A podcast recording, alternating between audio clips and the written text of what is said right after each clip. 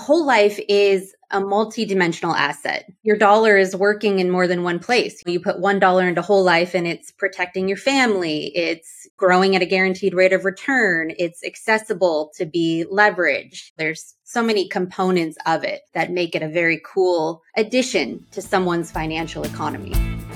Welcome, ladies, to the Real Estate InvestHER Show, providing inspiration, strategies, and insight to empower women investors to live balanced and financially free lives. Now, here are your co hosts, Liz and Andresa. If you are looking to scale your portfolio, you cannot miss today's episode. We sit down with Katie Bargetto, who went from being against investing to acquiring mm-hmm. 32 units in her first year. So in this episode, we share the details of the strategy that Katie used, which was overfunded whole life insurance. This is a must listen if you want to get another tool in your toolkit when it comes to creative financing. Another day is here and you're ready for it. What to wear? Check. Breakfast, lunch, and dinner? Check. Planning for what's next and how to save for it? That's where Bank of America can help. For your financial to-dos, Bank of America has experts ready to help get you closer to your goals. Get started at one of our local financial centers or 24-7 in our mobile banking app. Find a location near you at bankofamerica.com slash talk to us. What would you like the power to do? Mobile banking requires downloading the app and is only available for select devices. Message and data rates may apply. Bank of America and a member FDIC. At Evernorth Health Services, we believe costs shouldn't get in the way of life-changing care. And we're doing everything in our power to make it possible behavioral health solutions that also keep your projections at their best? It's possible. Pharmacy benefits that benefit your bottom line? It's possible.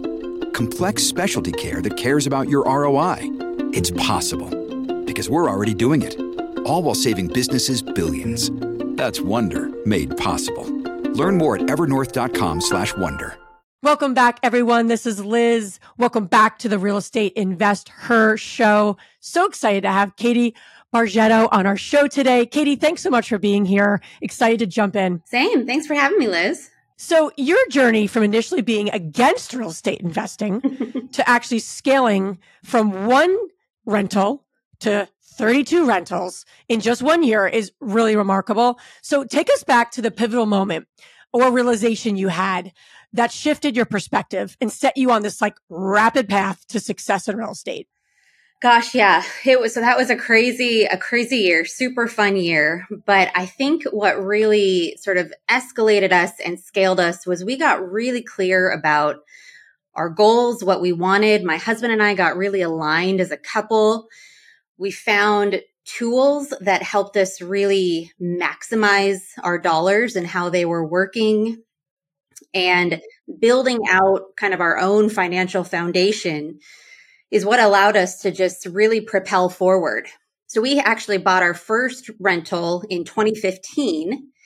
And then it wasn't until between 2018 and 2019 that we scaled up. You know, we started the year of 2018 with one unit. We ended 2019 with 32 units.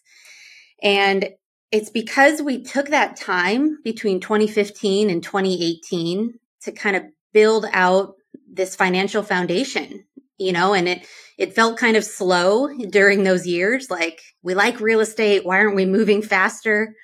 But in hindsight, it was the best thing we did because it allowed us to then go so fast.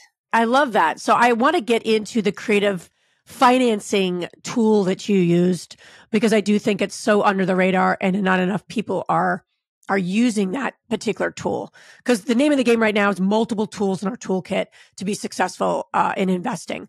Before we get there i want to just jump in jump into what you just said about the 2015 to 2018 i think so often we see people scaling and we literally think it's immediate right? Like literally you know i begin investing on day one or think about it and then like literally the next day i have 50 units right um, we all know that that's not necessarily the case there was fa- like a foundation built and I, I love that you said that so what did you do specifically from that 2015 to 2018 although you felt like it was a little slow what did you do to build your financial foundation? What specifically did you and your husband do?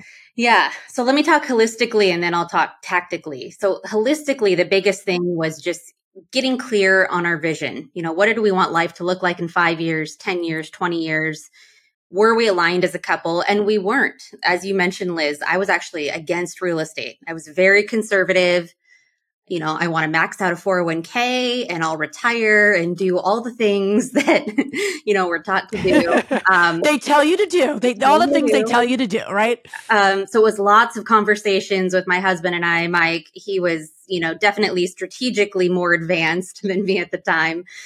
Um, so it just, you know, I think taking the time to really get aligned and and create a vision for our family. So holistically, that's what happened, and then tactically finding the tools that allowed us to do that. And so the biggest one for us was utilizing overfunded whole life insurance. So overfunded whole life insurance is it's a permanent life insurance product, which means the death benefit pays out whenever you pass away, whether it's tomorrow or age 120. Um, but you have these living benefits as well. And the living benefits is essentially a place to store your capital, see your capital grow, have guarantees, and then also be able to leverage that capital to go out and deploy into assets. And so for us, what we realized is, you know, we had money sitting in a lot of different places. We had 401ks and IRAs and pensions and savings accounts.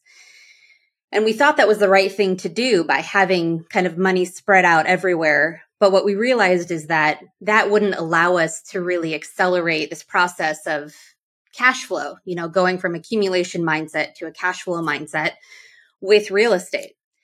And so being able to consolidate some of those, put it into a vehicle that was really solid, really stable, just a, a foundational asset that we would have in our lives, and then be able to tap that like a personal line of credit to go put into real estate was tactically how we kind of moved the needle so fast. I love that.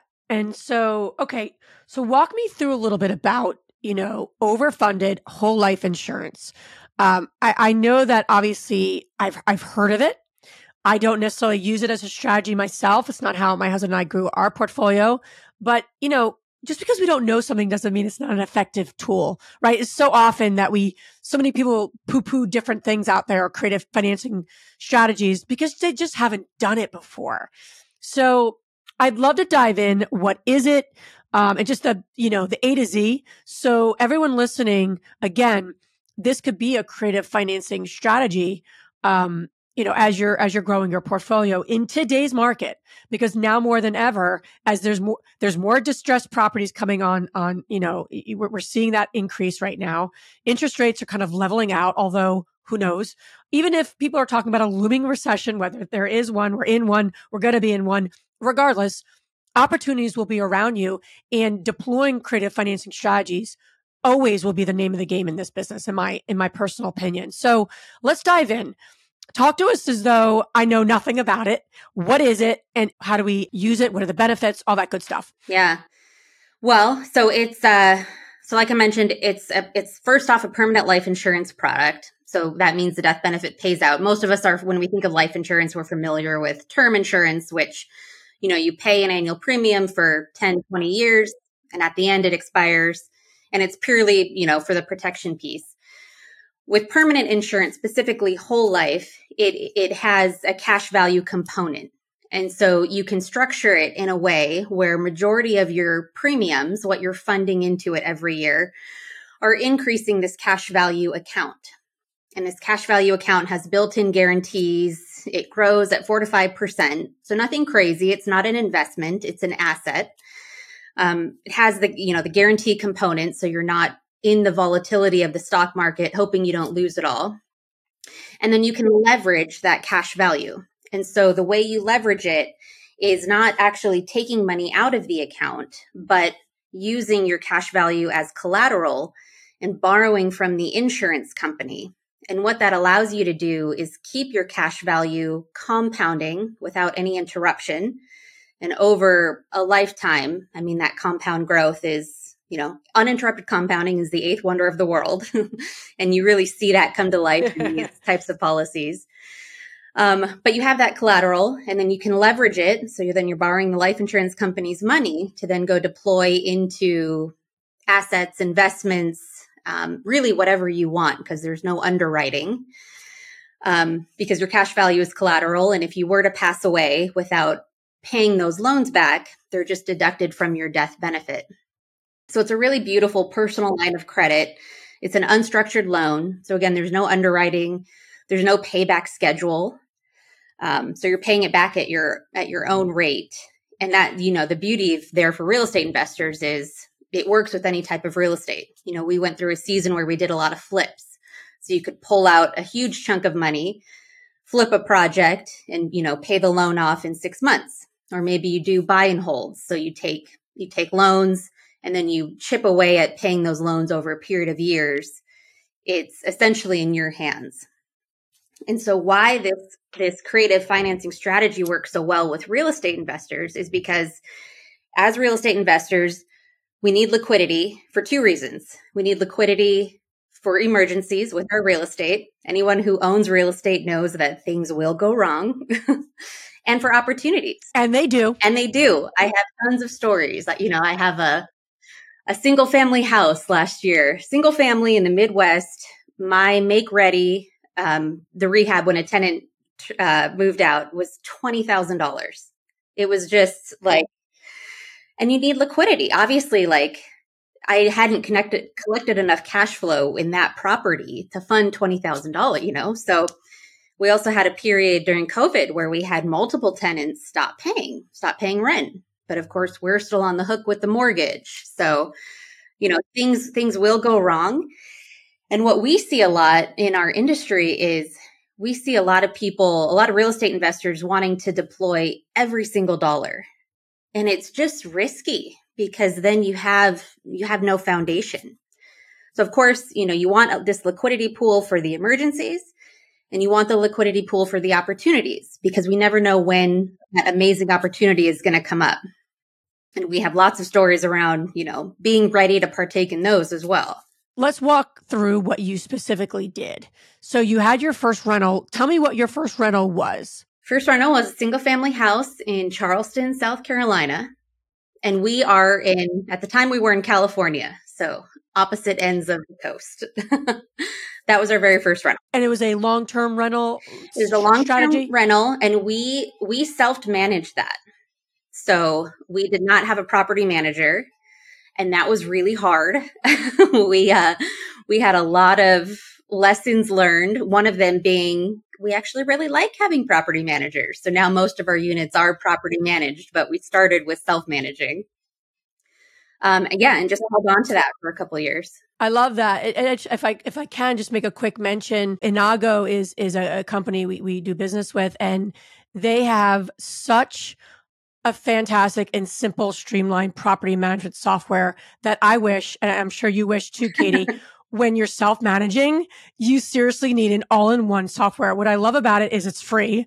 Um, and it go, it, it does everything from streamlining your online rental applications to screening tenants. It's like all in one, very robust, very simple free, I should mention. Yeah. Um, and they've literally helped like 70,000 property managers, um, sorry, property owners like us, landlords, really streamlined. So I just mentioned that because I think about when we self managed, we self managed over 100 units as well uh, at the time. And we kind of used, we dabbled with different softwares but I wish I had Innago software to be honest. Um, especially now because it saves time. So we'll put it in the show notes. We have like a um a link uh to just kind of you know get familiar with Innago. They're doing such great work with their software.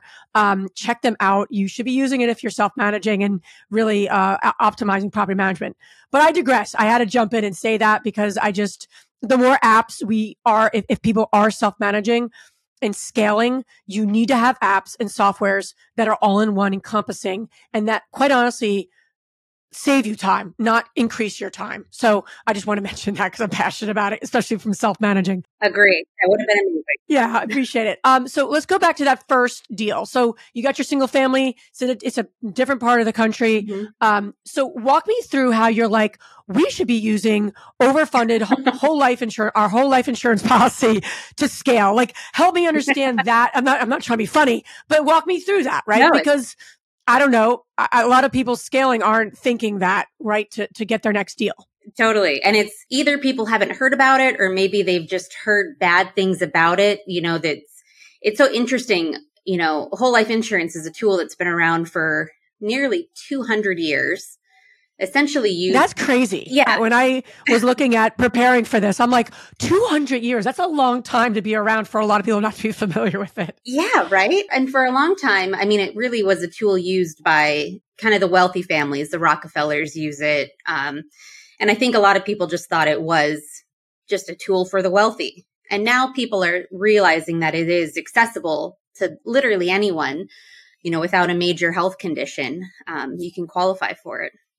Um, yeah, so we found out about it. It was really, really random, kind of through a friend who introduced us to someone who was part of kind of a real estate mastermind group. And they were big into kind of combining this idea of using whole life insurance with real estate investing. And so I remember my husband Mike talked to talked to his friend and told him about it. And at first, I remember Mike came home and was like, "Oh, you know, I found out more about it. It's a life insurance thing, so it's probably not for us." And we just like put it to bed. Luckily, this friend of Mike's was like, "Man, you really got to just look into it a little bit more. It's not what you think." And so, you know, Mike, fortunately being open minded, uh, you know, looked into it and we learned about it and just how powerful it was in having this essentially supercharged savings account with a personal line of credit. So, you know, it's just one of those things. It's, you know, we, we came across it very randomly. Uh, but it allowed us to kind of shift our mindset into thinking about this idea of a financial foundation, kind of consolidating buckets of money to deploy more efficiently, having our dollars work in more than one place, you know, both in whole life and then in our real estate as we're leveraging it. Um, and so it was really the mindset shift that allowed us to kind of really scale. I love what you just said. You said it's a supercharged savings account with a personal line of credit. I love that. Like, I, I, and I think when you put it in that terminology, real estate investors get it. Because quite honestly, what are you, if you are deploying your own cash, where are you getting it? You're getting it from your savings account. You're getting it from different, you know, whether you sold a property or, you know, you've, you've saved up the money, right? To do, to do that first deal or that second deal, third deal. But where is it housed? Like, where's that money sitting right now you know and i think that's such a very powerful way to say it. So if you're not using that in your marketing materials you should be using that. Um, but I, I, think that's a really simple way to say it. So so when you so you have your first deal you have your first property. Did you already have the the the whole life set up or at that point did you set it up and start to consolidate all these multiple accounts. Yeah. So in 2015 with our first property, we did we did not have it. We hadn't heard about it. I had actually been building a savings account. Um, I wanted to buy my next car in cash, which now I'm a okay. proponent of financing, finance it all. um, but before, you know, when I was anti real estate, max out my 401k, pay cash for my car. Uh, so I had built a pretty big savings account, and Mike is the one who convinced me, like, sure. okay you could buy the 4Runner that you want, or we could buy a piece of real estate and it could produce cash flow for the rest of our lives. And, you know, he kind of mapped out the equation, the financial equation, and I got on board. And so that's actually what we used to buy the, the Charleston house. Um, and then it was in 2018 when we found out about whole life, got that set up, you know, created this supercharged savings account, personal line of credit, um, and then really started tapping that for uh, down payments on the single family houses we were buying. And then, so uh, what I want to know is how much money specifically did you have, if you don't mind sharing, did you have in that uh, uh, uh supercharged savings account, which I love now, I'm going to be calling it that, um, to deploy into the next few properties? So before you answer that, I want to hear the answer because I think that's very specific, actionable for our listeners. Before we get into that, I just want to take a moment so we can get a word from our sponsors.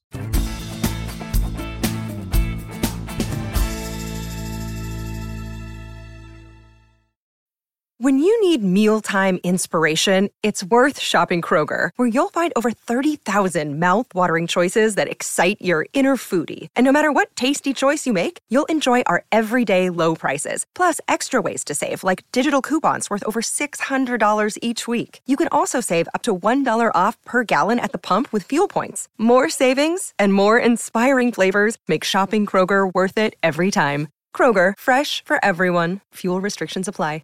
All right, Katie. So talk to me. Talk to me about numbers because you know these are real estate investors. So you got your first deal. You have your supercharged um, savings account set up with Whole Life. How much money then? What was your next move? Was it one deal? Was it multiple deals? And how much money did you pull from? It's not pulling. You're pulling it, but it's it's leveraging. you're going to be replenishing it. Is yeah. what I'm leveraging it exactly, mm-hmm. which I, I I hear. How much money were you able to to pull into one or multiple deals for your next your next kind of big move? So the, the, way whole whole life works is you essentially can access roughly 90 to 95% of what's in your cash value account. So that's what you can access. For us, we didn't want to pull that much money because we wanted to have this liquidity pool. You know, this was our emergency fund again, like we didn't want every single dollar deployed because then when emergencies happen or opportunities happen, you ha- you have no liquidity, and liquidity is so powerful.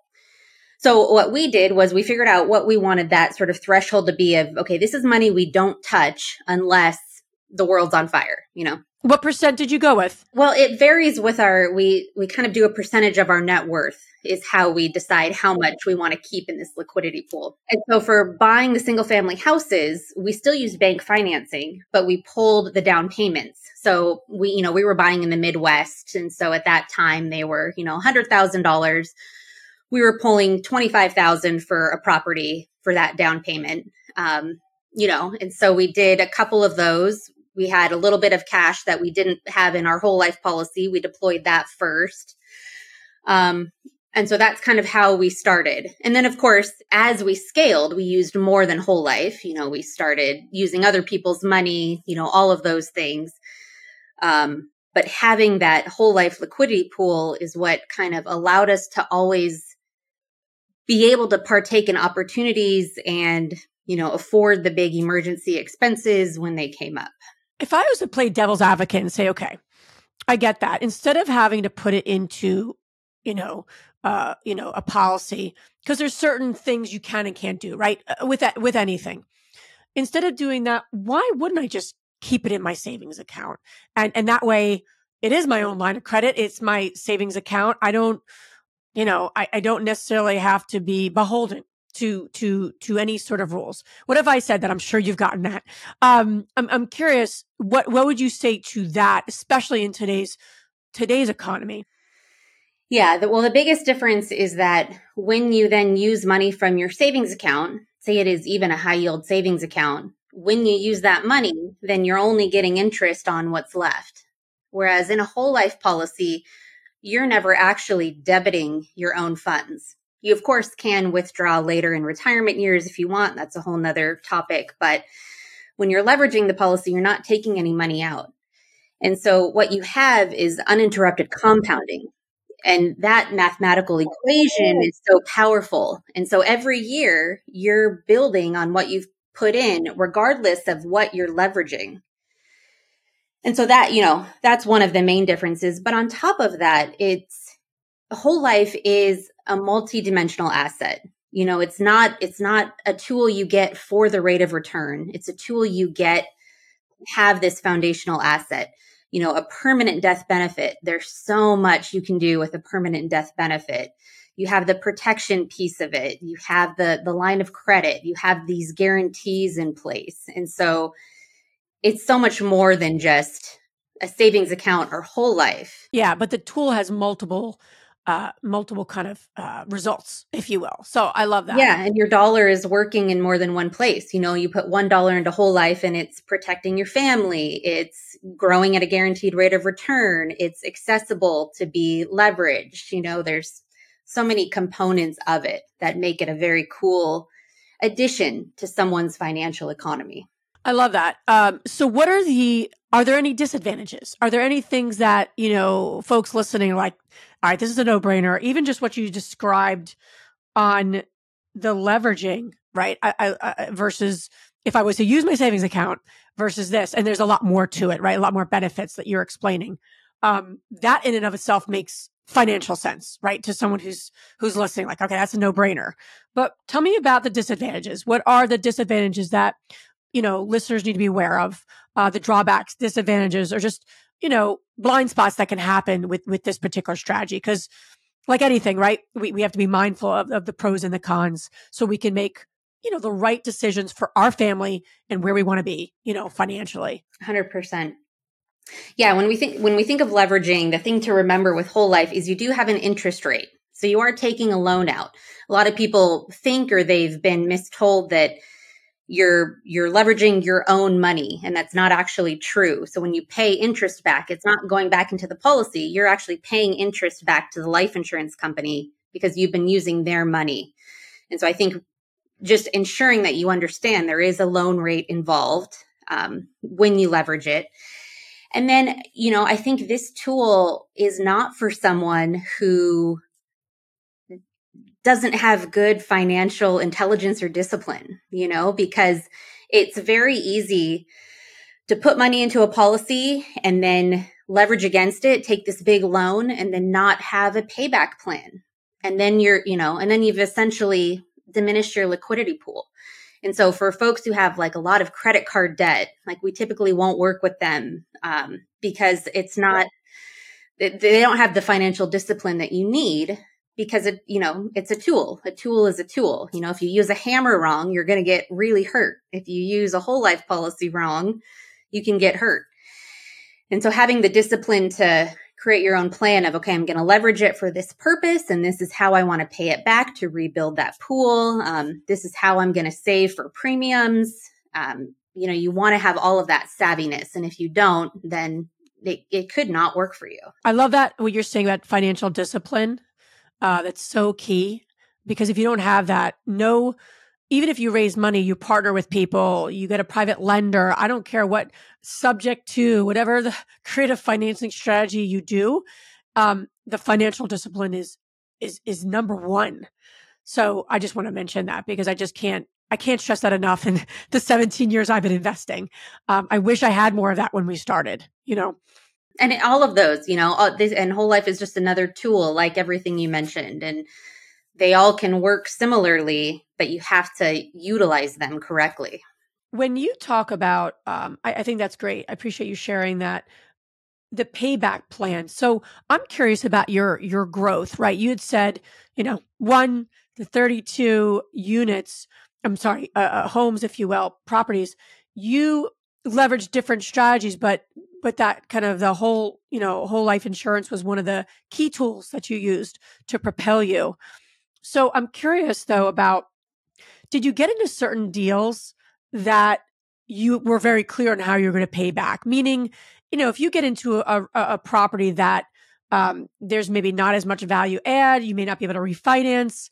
Um, that might be harder to pay back, right? I mean, I know that because I bought a rental with a line of credit early on, me and my husband, and we didn't have a great payback plan. Now we didn't lose the money. We sold the building eventually, but it took a while. It took a lot longer than I had anticipated early on because we didn't buy low enough and, and, and really bake in the fi- refinance and really be strategic with that. So was the property choices you made in terms of this in the scale that you had very focused on how you were going to pay it back and it was more of a value add type of properties i'm just curious about your real estate investing strategy using this tool yeah so that was most of most of our investing was really buying for cash flow so making sure the numbers worked with cash flow so that we could pay it back and so to buy with cash flow yeah typically they all were value add we did rehabs you know and you get better and better, right? Your crews get better. You get better at how to communicate what what you can do and can't do. Um, but we did the same thing. You know, we bought a lot in the Midwest. That was kind of our bread and butter for a long time. Was just kind of Midwest real estate and. The cash flow was there. We were able to, you know, refinance them and, you know, pull some money out as well, which was great. But the, the cash flow wasn't it was never as good as it was on paper. And so we actually ended up selling a couple of those homes because they just weren't producing the cash flow that we wanted. And so we we sold some of those. We repositioned some of that capital into um, syndication deals, just as LP limited partners, um, because we kind of liked that cash flow consistency a little bit more. So it's the same thing, and you know I think it's okay to kind of change your real estate strategy. Uh, you know, and dabble in different things to find out what really works for you, for your finances, for your payback plans, you know, all of that. Especially right now. I mean, I think cash flow is always the name of the game that so many people want to invest in real estate. Some people are doing it for retirement where they're just, you know, they're, they're not as attached to the, to the, to the, not that they want to lose money, but they don't necessarily need, need or want the cash flow right now. Other people are trying to replace their income because they want to leave their job. They really want to transition. So that cash flow is, is key, right? Is, is critical. Have you found that using this tool now, especially with interest rates being higher, um, a lot of people are complaining about deals penciling out, especially on like the single family, the small multis, even large multi. Um, so I'm curious what, what you're like, how you're seeing this tool be used now, especially when people are complaining and, and frustrated with not being able to do as many deals as they want because of the lack of cash flow, the lack of re- return they're going to see. Uh, I'm just curious to get your insight into that. Yeah, we actually did a very cool pivot. So we're in the same boat. We're not actually acquiring anything at the moment. There's things aren't penciling out for us. We're focused on kind of building our other business. Um, so we're not acquiring right now either. However, we are still leveraging the heck out of our whole life policy um, through hard money lending. You know, my husband has started dabbling in hard money lending and he's turned it into this full full fledged business and that's what we're using our policy for. And so it's just such a cool, like, wow, multi, you talk about multi-dimensional tool. It's like, okay, we're pausing on real estate acquisitions right now. We're using it for this whole other new cool revenue stream. Uh, so it, that's been a very cool pivot we've personally taken because we're in the same boat as just not acquiring right now. And for your listeners, Liz, I mean, I think I think that's okay too to not acquire. I mean, if you're if you're new to the real estate game, I think this is the time to build out that financial foundation. You know, get save your money, get your budget in check, you know, listen to podcasts, learn, analyze deals. You know, this is the time for that so that if rates come down, if the market shifts, you can then accelerate. So I think this is a really cool time for newbies, even if you're maybe not buying a lot right now. And then for, you know, vetted real estate investors, this is a good time to to maybe pivot and try something else, you know, like we did with just kind of pivoting into a hard money lending type of deal. I love that. I love that. We also we have a, a HELOC on our house and we are we decided to not use that money for our own deals. We decided to lend that out to someone else. You know, we're we're getting 12% a return now, at the time, it cost us 3%, which was lovely. That has increased to 6%. But even at that, right? We're still, we're still netting a 6% uh, difference. I think the name of the game right now, and I'll just say we did the same exact thing as well last year. We started a fund. Uh, we work with investors all over. They're working with us, and we're we're also doing a similar type of thing, let, lending that out. So whether you want to do hard money lending and you have so much to deploy, or you literally can lend to one person, I would highly recommend being mindful. Here's the tip be mindful of what's happening in the economy, what's happening in the real estate market, and the access to money. Because, you know, for many people, they need quick, ac- they still need quick access to money and they still need cheaper money from what they're getting because of interest rates being higher. So, um, I, I love that. I want to just give a quick shout out to Lend to Live is a great book from, by published by Bigger Pockets. Uh, two women wrote it, and it's all about how individuals can set themselves up for success for being private lenders. Uh, I recommend that a lot for people who are like, you know, they may not have a half a million to, to lend. They may have a certain amount, especially through their, you know, whole life or what have you, but they want to set themselves up for success because it is something you need to do. And there's a lot of pieces of the puzzle but it's not rocket science. So I, I, recommend that as a as a tip. Um, but I love that you're doing the same thing, Katie.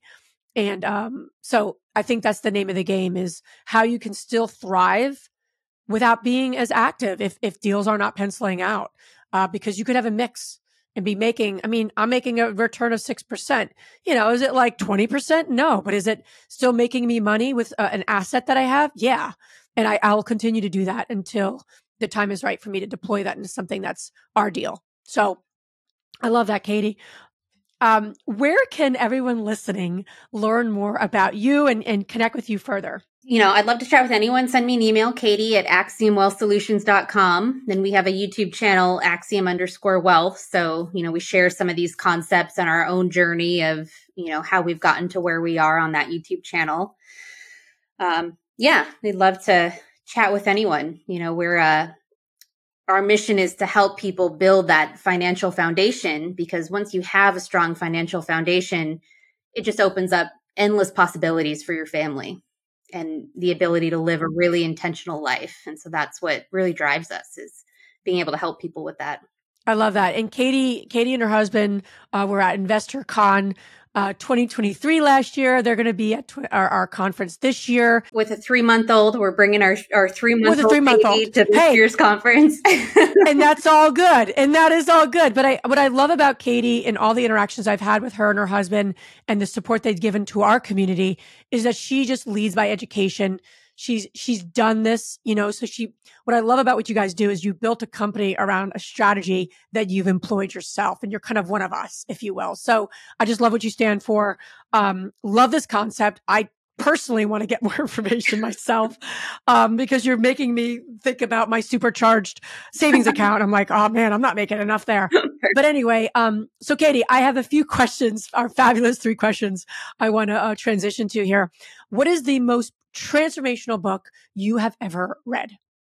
Oh man. I mean, I'll, I'll, have to say that, you know, the, the cliche rich dad, poor dad. I mean, I, I know everyone says it, but it, man, if you haven't read it, it does just get your mindset shifted. Um, the second one is a book called Killing Sacred Cows by Garrett Gunderson. So it's nine financial I've myths. Yeah. And it's amazing because mm. it's these nine myths that we all grew up thinking are what you need to do. And he sort of debunks them and, and tells you why. So killing sacred cows is a key one. Put that on my list. So, what is the most powerful routine you do to live a financially free and balanced life? Whatever balance means to you. Easy. Uh, a- annual strategic planning as a family. So, something my husband and I started a couple years ago you know, me coming from the corporate world of a W 2 job, every company does annual strategic planning, right? It's just what you do. But who does it for their own family or their own life? Very few people. And so we implemented that. So every year, my husband and I go go away somewhere. This year we went to Sedona, or last year we went to Sedona, and we just hash out. You know, what do we want life to look like in five years, in ten years? What are our goals for next year? Um, what what's our financial picture? So and if your kids are old enough bring your kids along. You know our oldest is 4 so he's not quite ready. But eventually like they'll be part of this annual strategic planning. And so game changer. I love that. It, just side note this is the first year i have a 6 and a 10 year old I felt like we could do vision boards together. So we did vision boards together. And and that was so cool to do because we are just, you know, my, my kids are funny with the things they're putting on their vision boards, but that's okay. It's a start and it, it gets them thinking it's, it's laying the, the, um, breadcrumbs when they are ready to do this on their own. So I love that you do that as a, as a, and you'll, you know, bring them into the loop. I love that you're bringing your three month old to InvestHER Con. um, and then the last question, which women, famous or not, has inspired you the most? So I'd say all the women who are going against the grain and kind of just breaking out and doing something different, you know, Amelia Earhart, you know, female astronauts, just those women who are just breaking the barriers are always kind of those that really inspire me. There's there's so many to name. Yeah, I love that. I mean, you you, you know you know the story of Amelia Earhart, and then you like kind of revisit it and re reread it, and you're like, whew you know, in a time that, you know, women, there was so many limitations, right? So many. Katie, thank you so much for being on, on our show. I love your path. I love the tips and suggestions and really opening the door to another tool in the toolbox to um, not just create financial stability, but independence. So we, you know, we, we can use what we have in front of us and, and leverage what we have. So thanks for being on the show. Excited to see you in June with your newborn. And uh, thanks again so much. Thank you. This was so much fun. If you enjoyed this podcast and want to receive updates on our next interviews, go to our website, therealestateinvesther.com. There, you can subscribe to our show, become part of our investor community, and get updates on upcoming episodes. If you like our show, please share with other women who would benefit. And don't forget to leave us a rating on iTunes. We'd really appreciate it. And as always, we encourage you to take one action as a result of today's show and put it into motion so you can live both a financially free and balanced life. Thanks for spending time with us. Ciao.